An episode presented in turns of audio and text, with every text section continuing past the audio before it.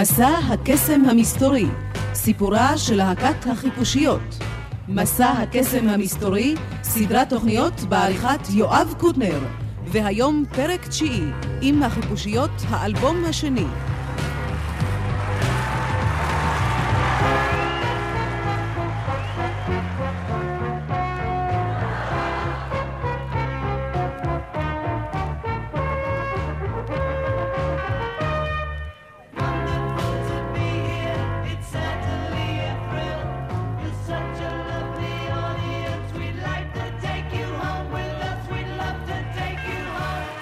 שלום לכם.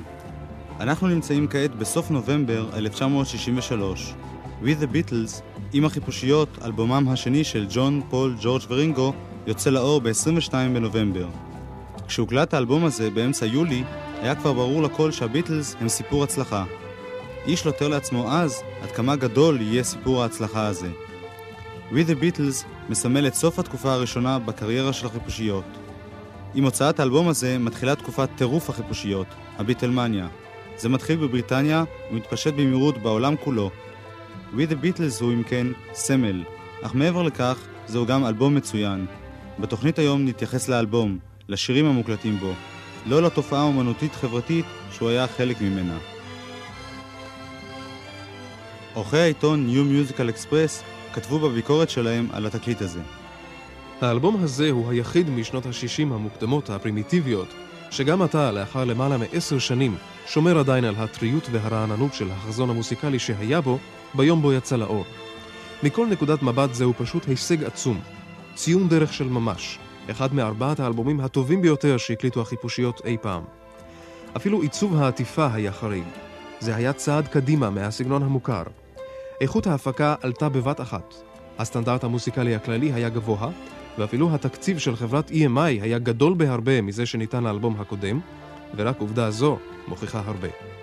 האמון הגובר בביטלס כיוצרים ובג'ורג' מרטין כמפיק קיבל ביטוי בכך שלא פחות משמונה שירים מקוריים נכללו באלבום. ויותר מכך, אף אחד מהשירים לא יצא קודם לכן בתקליטון. לא היה צורך לבנות את הצלחת האלבום על הצלחה מוקדמת של תקליטונים. ואומנם, לא היה צורך לבנות את הצלחת האלבום החדש של הביטלס על מכירה מוקדמת של תקליטונים. חברת התקליטים עיכבה את הוצאתו לאור של האלבום שבועות רבים כדי לאפשר לאלבום הראשון, פליז פליז מי, לסיים את חלקו במכירות. הציפייה לאלבום החדש הייתה עצומה, הגדולה ביותר שנראתה עד אז. ההזמנות המוקדמות לאלבום הזה, של קונים שכלל לא ידעו מה מוקלט בו, הגיעו למספר שיא של 250 אלף עותקים.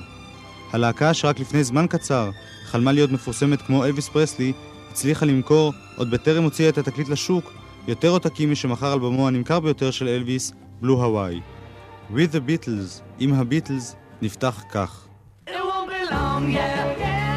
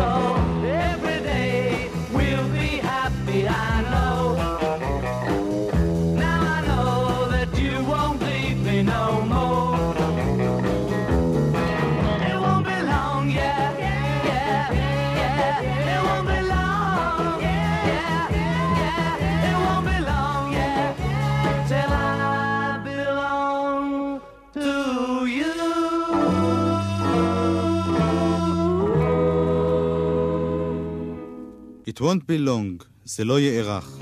וילפריד מלרס, אחד הפרשנים הנודעים של שירי הביטלס, מוצא בשיריהם הראשונים דמיון רב לשירים אפריקניים פרימיטיביים. על It won't be long הוא כותב בשיר It won't be long, שהולחן על ידי לנון, יש אפקט מעודן של מתח. הסגנון כמעט אפריקני, עם ילילות חסרות מילים. ג'ון שר חזק ומלא כוח, אבל המילים הן רכות. הן מתייחסות לחזרה הביתה. הן מדברות על ביטחון, על אימא, על חברה. הכוח המיוחד של השיר נוצר מהמתח שבין הריחוק מאחד וההרגשה של השותפות מאידך. יש כאן דו-שיח מוסיקלי, אפריקני ברוחו, בין המנהיג והשבט העונה לו. בדו-שיח הזה טמון המתח של השיר. ואילו ג'ון לנון, באחד הראיונות האחרונים שלו, אמר על השיר הזה. הביטלס היו יותר אינטלקטואליים מלהקות אחרות, לכן גם המוסיקה שלהם הייתה יותר חכמה. אבל המרכיב העיקרי בחיפושיות לא היה האינטליגנציה שלהם, זו הייתה המוסיקה שהייתה חשובה. הכל התחיל רק אחרי שאיזשהו מבקר בטיימס הלונדוני כתב שבשיר It won't be long יש קדנציה אוליאנית. אז המעמד הבינוני התחיל להקשיב לנו, כיוון שמישהו שם עלינו תווית. עד היום אין לי שום מושג מה פירוש קדנציה אוליאנית. זה נשמע לי כמו איזה שם של ציפור אקזוטית. ג'ון לנון, 1980. גם השיר הבא נכתב על ידי ג'ון לנון, All I've got to do, כל שעליי לעשות. Whenever I want you around, yeah. All I gotta do is call you on the phone and you come running home. Yeah, that's all I gotta do. And when I wanna kiss you, yeah. All I gotta do is whisper in your ear the words you long to hear, and I'll be kissing you. And the same goes for me whenever you want me at all. I'll be here, yes, I will, whenever you call. You just gotta call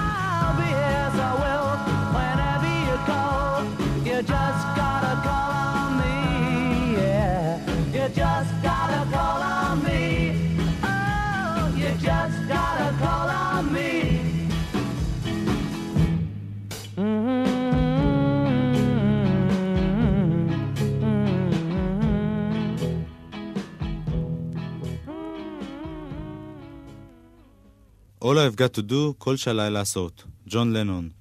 כל השירים המקוריים של החיפושיות נושאים את השמות לנון ומקארטני, אך לא כל השירים נכתבו באמת על ידי השניים ביחד. ג'ורג' מרטין מספר. הדרך שבה לנון ומקארטני עבדו ביחד לא הייתה דומה לזו של צמדי הכותבים המוכרים, כמו למשל רוג'רס והארט. זה היה יותר עניין שאחד מהם מנסה לכתוב שיר, נתקע ושואל את השני, חסר לי אמצע, מה יש לך להציע? הם היו תמיד מוכנים לעזור זה לזה. בימים המוקדמים זו הייתה שאלה של קיום, אבל הם פיתחו את האומנות שלהם. כל אחד מהם החל לכתוב שירים לגמרי לבדו. שיתוף הפעולה הפך להיות נדיר פרט למילה פה או שורה שם. כל שיר היה או של פול או של ג'ון. ביססנו דרך עבודה בה כל מי שכתב את השיר בדרך כלל שר אותו, ואחרים מצטרפים בליווי. את השיר הבא למשל כתב פול מקארטני לבדו. האגדה מספרת שהמילים באו לו בוקר אחד בעת הגילוח. הוא רץ במדרגות כדי לחלק את החוויה עם משפחתה של ג'ין אשר, אצלה הוא גר באותה תקופה. All My Loving, כל אהבתי. ושימו לב לסולו הגיטרה של ג'ורג' הריסון.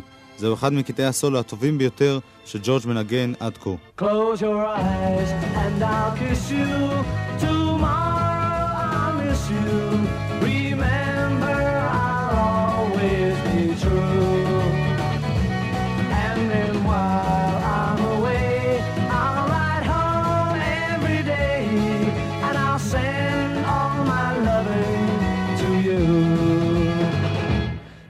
Pretend that I'm kissing the lips I am missing and hope that my dreams will come true. And then while I'm away,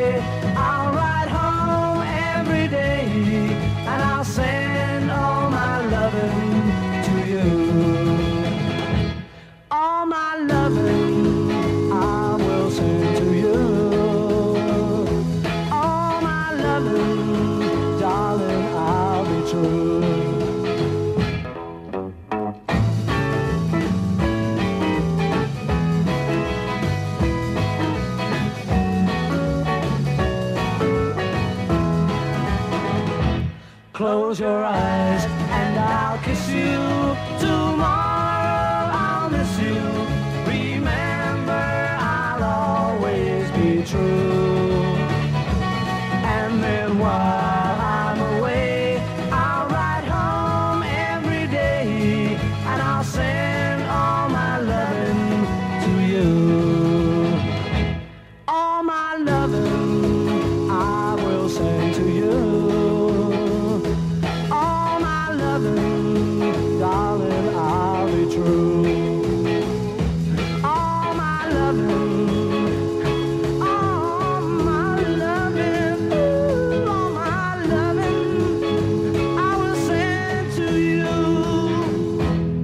Loving, כל אהבתי.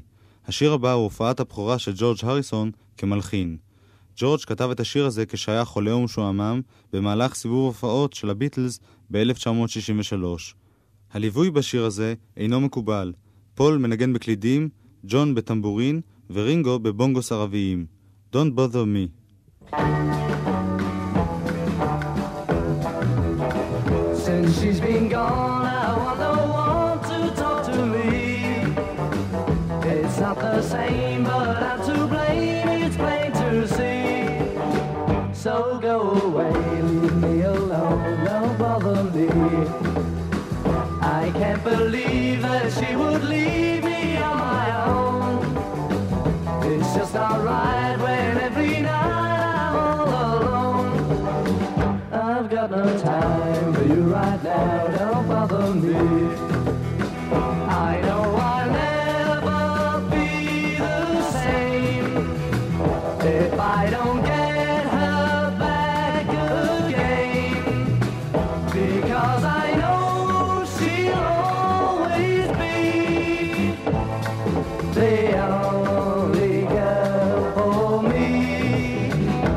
Till she's here, please don't come near, just stay away.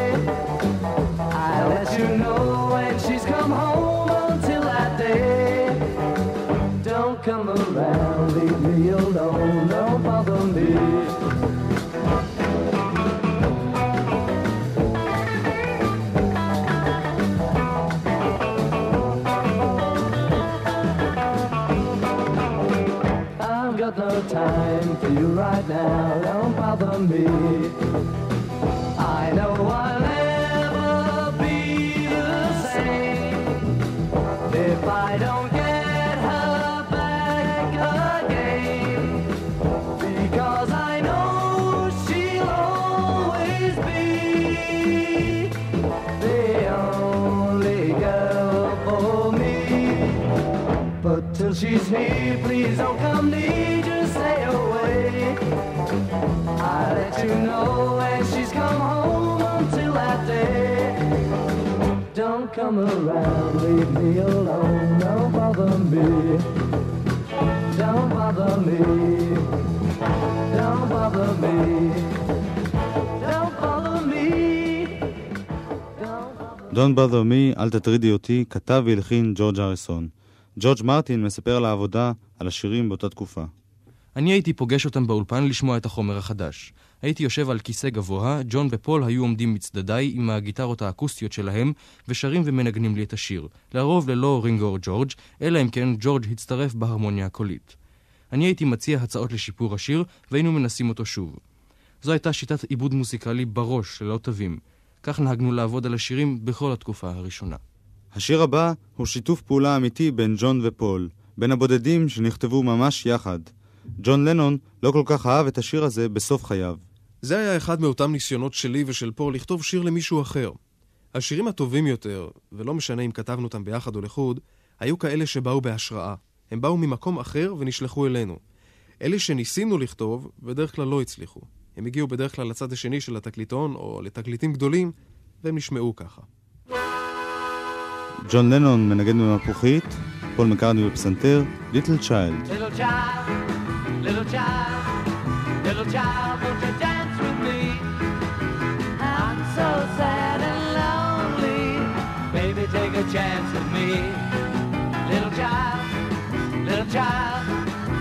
child, won't you dance with me? I'm so sad and lonely. Baby, take a chance with me. If you want someone to make you feel so fine, then we'll have some fun when you're mine, oh mine. So come on, come on, come on. Little child, little child, little child,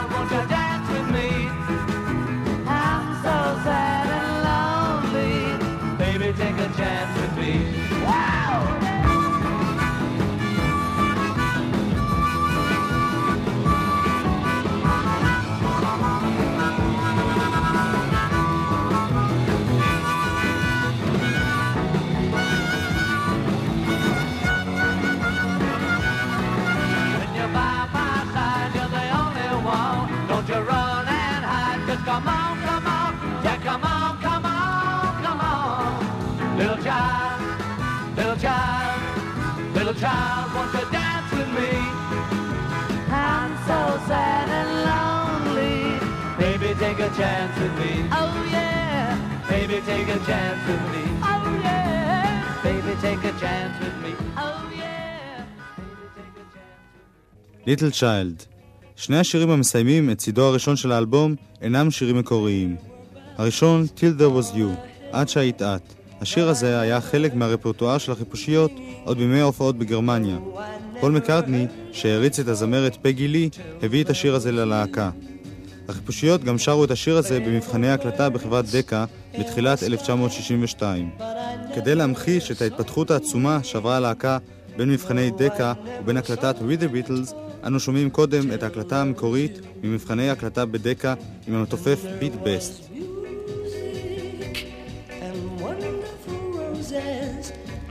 Send me in sweet fragrant meadows of dawn and you there was love all around but I never heard it singing no I never heard it at all till there was you וכך נשמעו הביטלס לאחר שנה עם אותו שיר עצמו, עם רינגו סטאר על התופים, תופי הבונגוס, עם ג'ון וג'ורג' בגיטרות אקוסטיות, ועם העיבוד וההפקה של ג'ורג' מרטין. עד שהיית את. There were bells on a hill, but I never heard them ringing. No, I never heard them at all till there was you. There were birds in the sky, but I never saw them winging. No, I never saw them at all till there was you. Then there was music and wonderful roses. They tell me in sweet, fragrant meadows of dawn and dew. There was love all around, but I never heard it singing. No, I never heard it at all till there was you.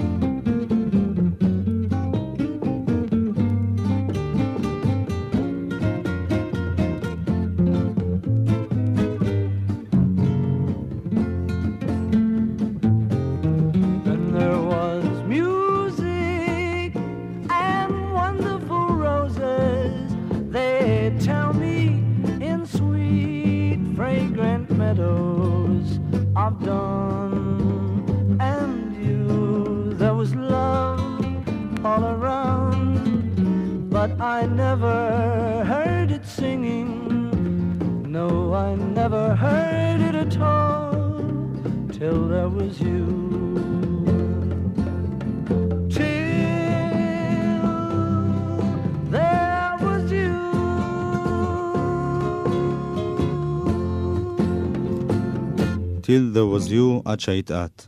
גם השיר הסוגר את הצד הראשון של האלבום אינו שיר מקורי. זהו שיר שהיה להיט בשנת 1961 עם הלהקה האמריקנית המרוולטס. הביטלס שרו גם אותו עוד בהופעות שלהם בקאברן. Please Mr. Postman.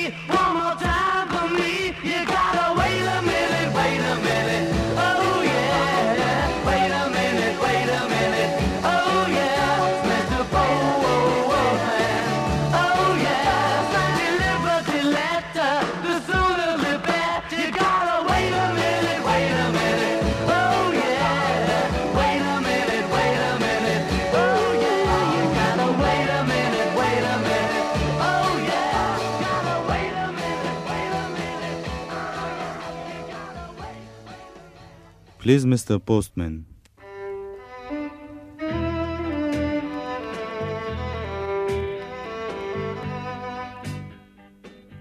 סיימנו את צידו הראשון של התקליט, ותוך כדי הפיכתו יש לנו הזדמנות להתייחס גם לעטיפה. עטיפה שיחסית לתקופה בה היא נוצרה, הייתה מהפכנית ממש. כיום נראה צילום העטיפה מקובל ואפילו שמרני, אך נסו להיזכר בצילום שעל גבי Please Please Me, האלבום הראשון. שם הופיעו הביטלס כפי שהיו באמת, בני מעמד הפועלים. הם היו לבושים בלבוש זול, הביטו בפנים מחייכות ממעלה מדרגות בבניין רב קומות. הצילום על עטיפת התקליט With the Beatles שונה לגמרי. צילם אותו אחד מצלמי האופנה הנודעים ביותר בלונדון, רוברט פרימן. בצילום מופיעים רק הראשים והכתפיים של הביטלס, בשחור לבן, כשהפנים חצויים בצל. הם לא נראים בני מעמד הפועלים. הצילום האומנותי מציג אותם בצורה שונה לגמרי. הם יכולים להיות שחקנים, או דוגמנים, או אפילו סטודנטים לאומנות.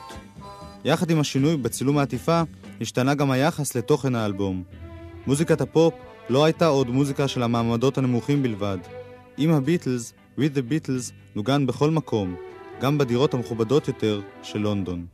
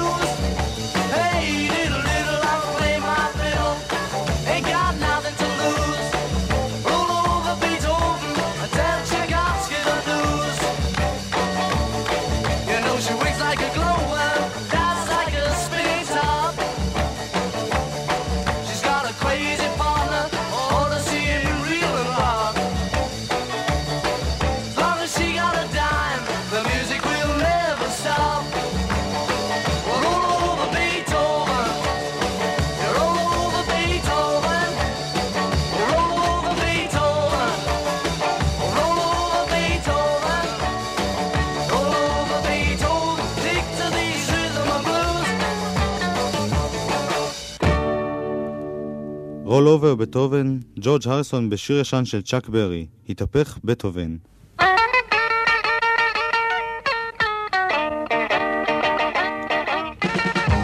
ג'ורג' מרטין מספר על הקלטת With the Beatles. בארצות הברית ראיתי מכשירי הקלטה של שלושה ערוצים. הם היו מקליטים בסטריאו וגם בערוץ נוסף במונו, מתוך חשש שצליל הסטריאו יבלבל את המאזינים. האפקט הכללי היה מונו, אבל היה לו צליל עשיר מאוד.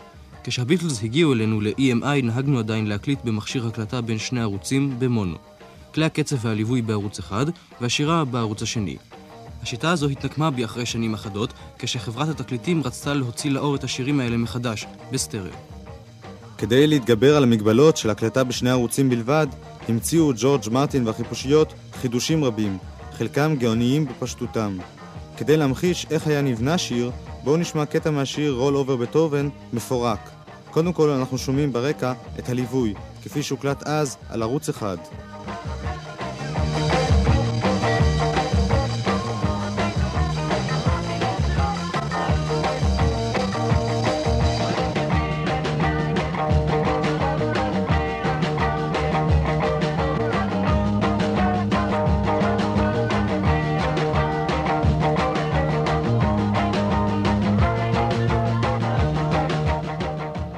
כך נשמע ערוץ הליווי.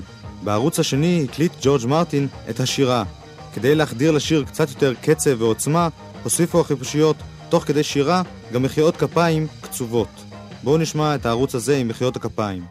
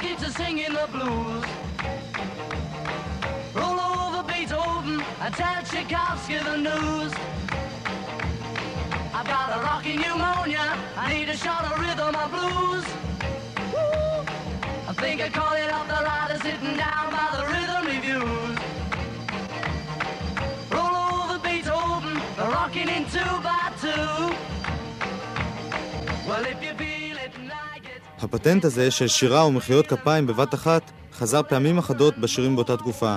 הנה למשל השיר הבא, Hold Me Tight. כך נשמע הליווי.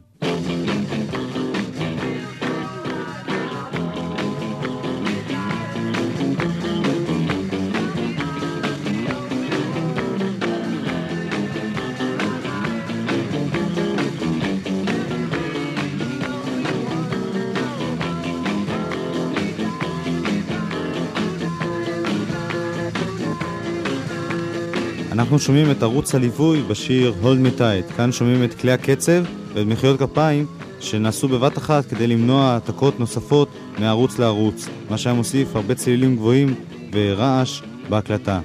זהו אחד הרעיונות הפשוטים, אך הגאוניים, של ג'ורג' מרטין והביטלס.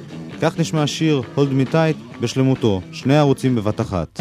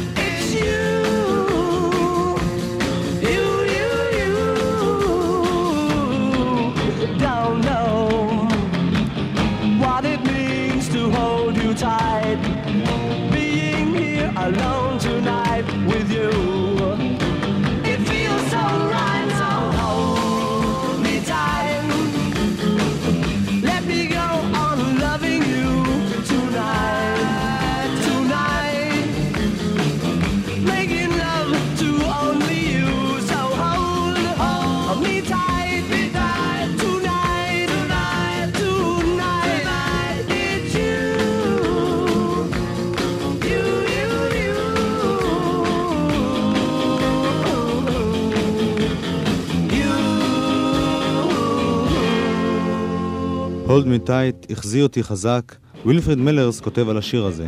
גם בשיר הפראי הזה שנכתב על ידי פול יש תחושה דו-משמעית. השיר הוא על אף פעם לא להיות לבד. המנגינה הבלתי משתנה מציעה ודאות ויציבות, ואפילו התלהבות כשהם שרים את המילה tight בסינקופה. אבל היציבות מתערערת בגלל הליווי. יש בו רמז של ספקות ואי נוחות. אחזי בי חזק, hold me tight, פירושו ביטחון, אך זה עלול גם להכאיב. לכן גם לעובדה שבסוף הם שרים הוא, יש משמעות כפולה, גם שמחה וגם כאב.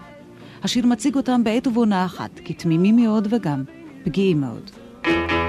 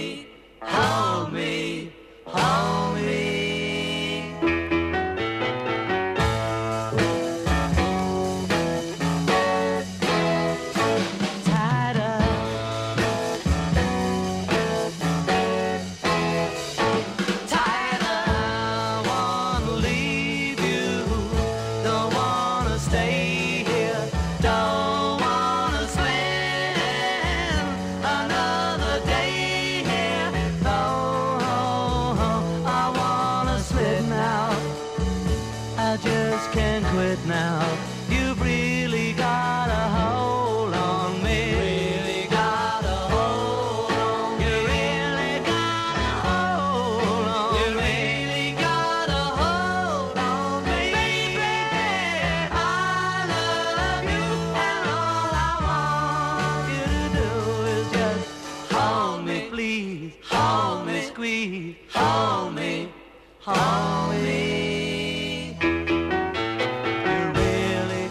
Really got a hold on me, שיר ישן של סמוקי רובינסון. כאן ג'ון וג'ורג' סולנים, ג'ורג' מרטין בפסנתר.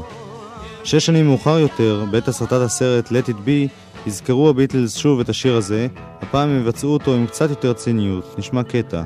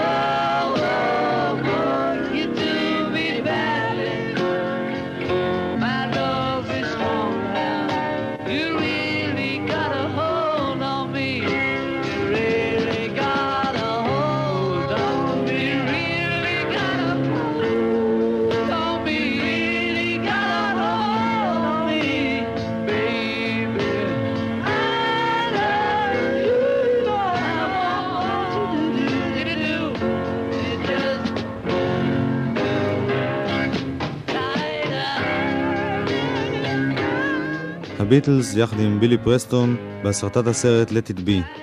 ואנחנו חוזרים ל-1963, אל סוף השנה ולאלבום השני With the Beatles. את השיר הבא שמענו כבר בעבר בביצוע האבנים המתגלגלות. זהו שיר שג'ון ופול כתבו תוך עשר דקות במיוחד בשביל האבנים המתגלגלות. כאן הסולן הוא רינגו, ג'ון מנגן על אורגן המונד. I wanna be your man, אני רוצה להיות הגבר שלך. I wanna be your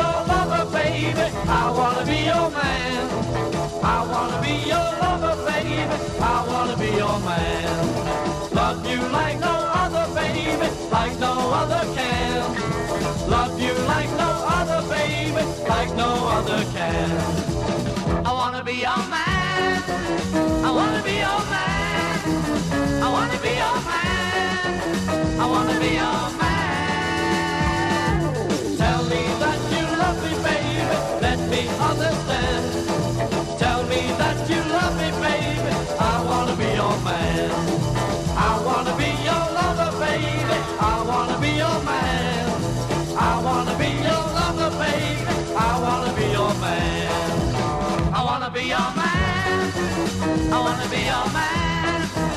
I wanna be your man.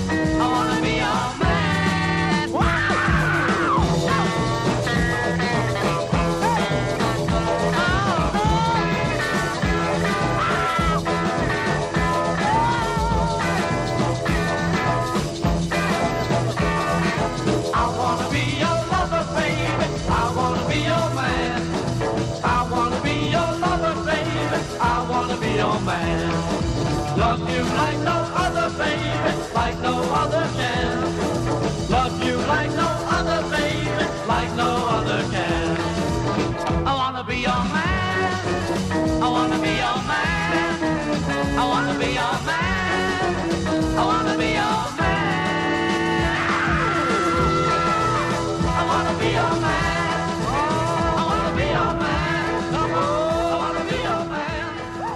I wanna be your man, אני רוצה להיות הגבר שלך. השיר הבא היה להיט של הלהקה האמריקנית הנשית The Donays, אצל הביטלס הסולן הוא ג'ורג' הריסון, שד בליבה.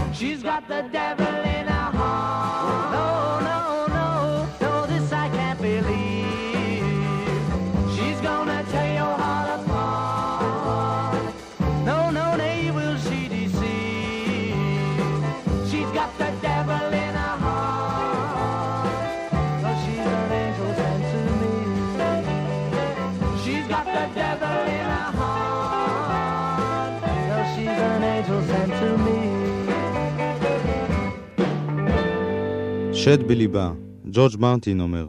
פעמים רבות שאלו אותי אם הייתי יכול לכתוב איזשהו משירי הביטלס. התשובה היא לא, מסיבה בסיסית אחת. לא הייתה לי הגישה הפשוטה שלהם למוסיקה.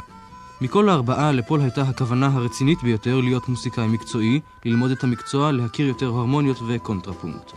באותה תקופה הוא היה מיודד עם ג'יין אשר, שבאה ממשפחה מוסיקלית. אימא שלה הייתה מוסיקאית טובה, היא הייתה מורה למוסיקה ואפילו לימדה אותי בצעירותי לנגן באבוב. אני חושב שלמשפחת אשר הייתה השפעה רצינית על פול. זמן קצר אחרי שנפגשנו, פול החל לקבל שיעורי פסנתר, ואני מצידי קניתי גיטרה והתחלתי ללמוד לנגן בעצמי. זה עזר לנו מאוד בתקשורת בינינו, שהייתה קשה כשלא הכרנו את הכלים. ג'ון ופול למדו לנגן בפסנתר מהר הרבה יותר ממה שאני הצלחתי בגיטרה, אבל לפחות יכולנו לדבר על אותו גל. לנון ומקארטני היו מוסיקאים טובים, היו להם מוחות מוסיקליים מצוינים. המוח הוא המקום בו נוצרת המוסיקה המקורית, לא האצבעות.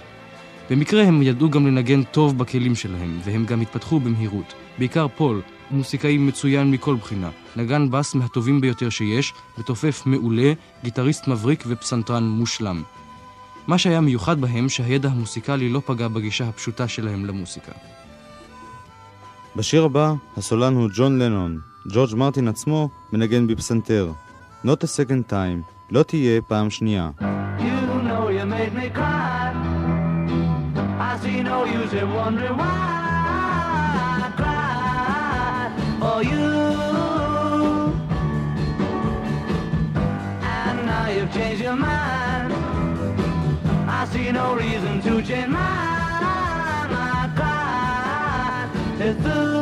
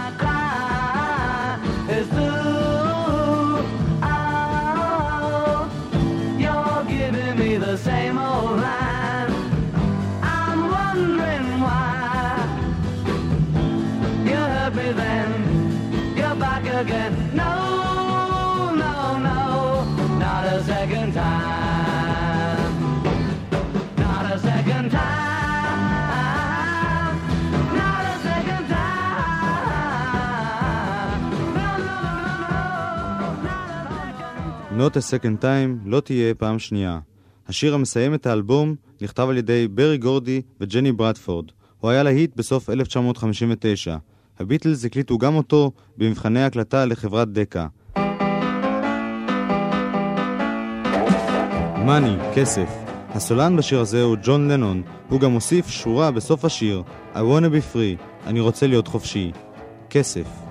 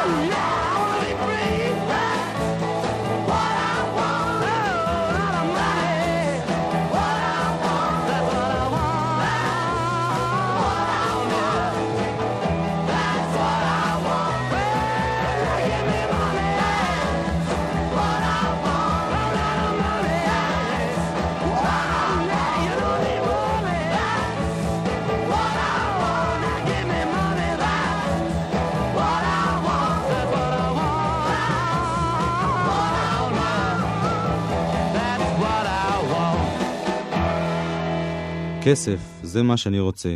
עד כאן האלבום With the Beatles, שיצא לאור ב-22 בנובמבר 1963. ג'ון לנון אמר על האלבום הזה. I don't know. We didn't even think of it like that. We just thought we were making another record and it was better than the first one. Let's see what it does, you know. And when it was number one, we thought, we thought it was the end of the world. What was it? בכלל לא תכננו מה שיקרה, עונה ג'ון לשאלה של עיתונאי. פשוט עשינו את האלבום השני, והוא הגיע למקום הראשון. ניסינו לעשות תקליט שיהיה טוב יותר מהאלבום הראשון שלנו, וזה מה שעשינו. כשהתקליט הזה הגיע למקום הראשון, חשבנו שזה סוף העולם. שבוע לאחר הוצאתו לאור של We the Beatles, האלבום שהגיע למקום הראשון, יצא לאור תקליטו נוסף של הביטלס, I wanna hold your hand, אני רוצה לאחוז בידך.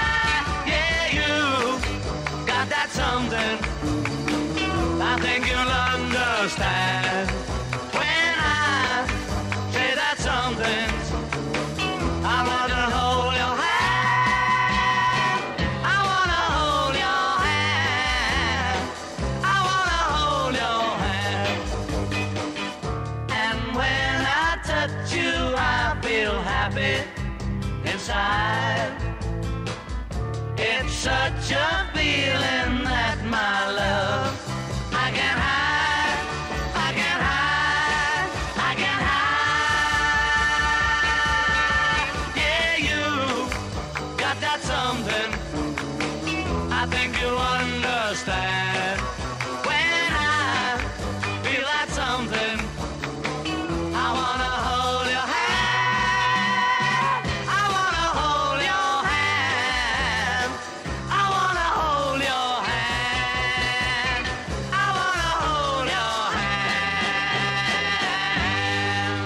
want to hold your hand, אני רוצה לאחוז בידך. בספר השיאים של גינס נכתב על השיר הזה שזהו השיר הנמכר ביותר של הביטלס, למעלה מחמישה מיליון עותקים. זהו השיר הראשון שלהם הנכנס ישר למקום הראשון במצעד הבריטי.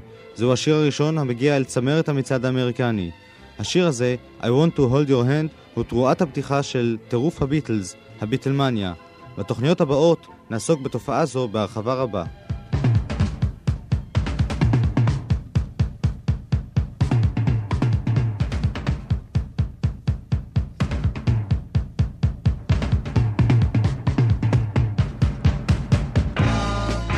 מסע הקסם המסתורי, סיפורה של להקת החיפושיות.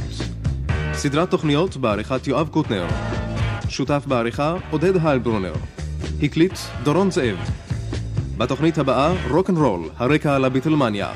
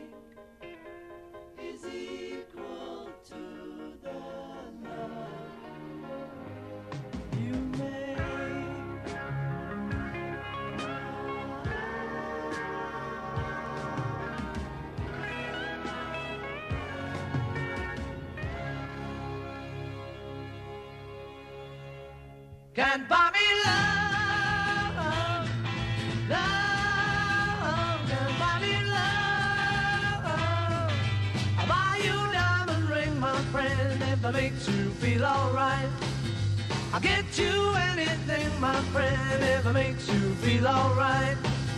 Cause I don't care too much for money, but money can buy me love. I'll give you all I've got to give if you say you love me too. I may not have a lot to give, but what I got I'll give to you. I don't care too much for money, but money can buy me love, can buy me love. So, can buy me love. No, no, no, no. Say you don't need no diamond rings, and I'll be satisfied. Tell me that you want the kind of things that money just can't buy.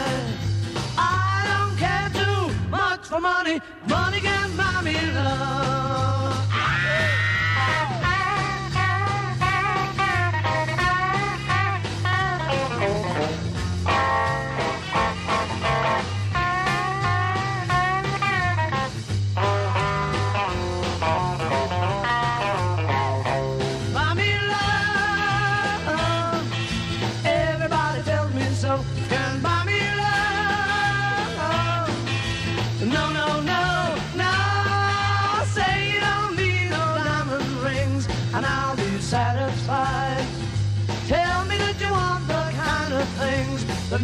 Just can't buy. I don't care too much for money. Money can buy me love. Buy me love. Love.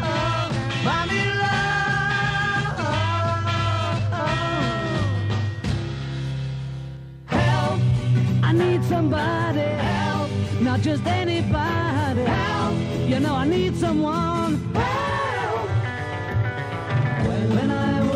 Was younger, so much younger than today.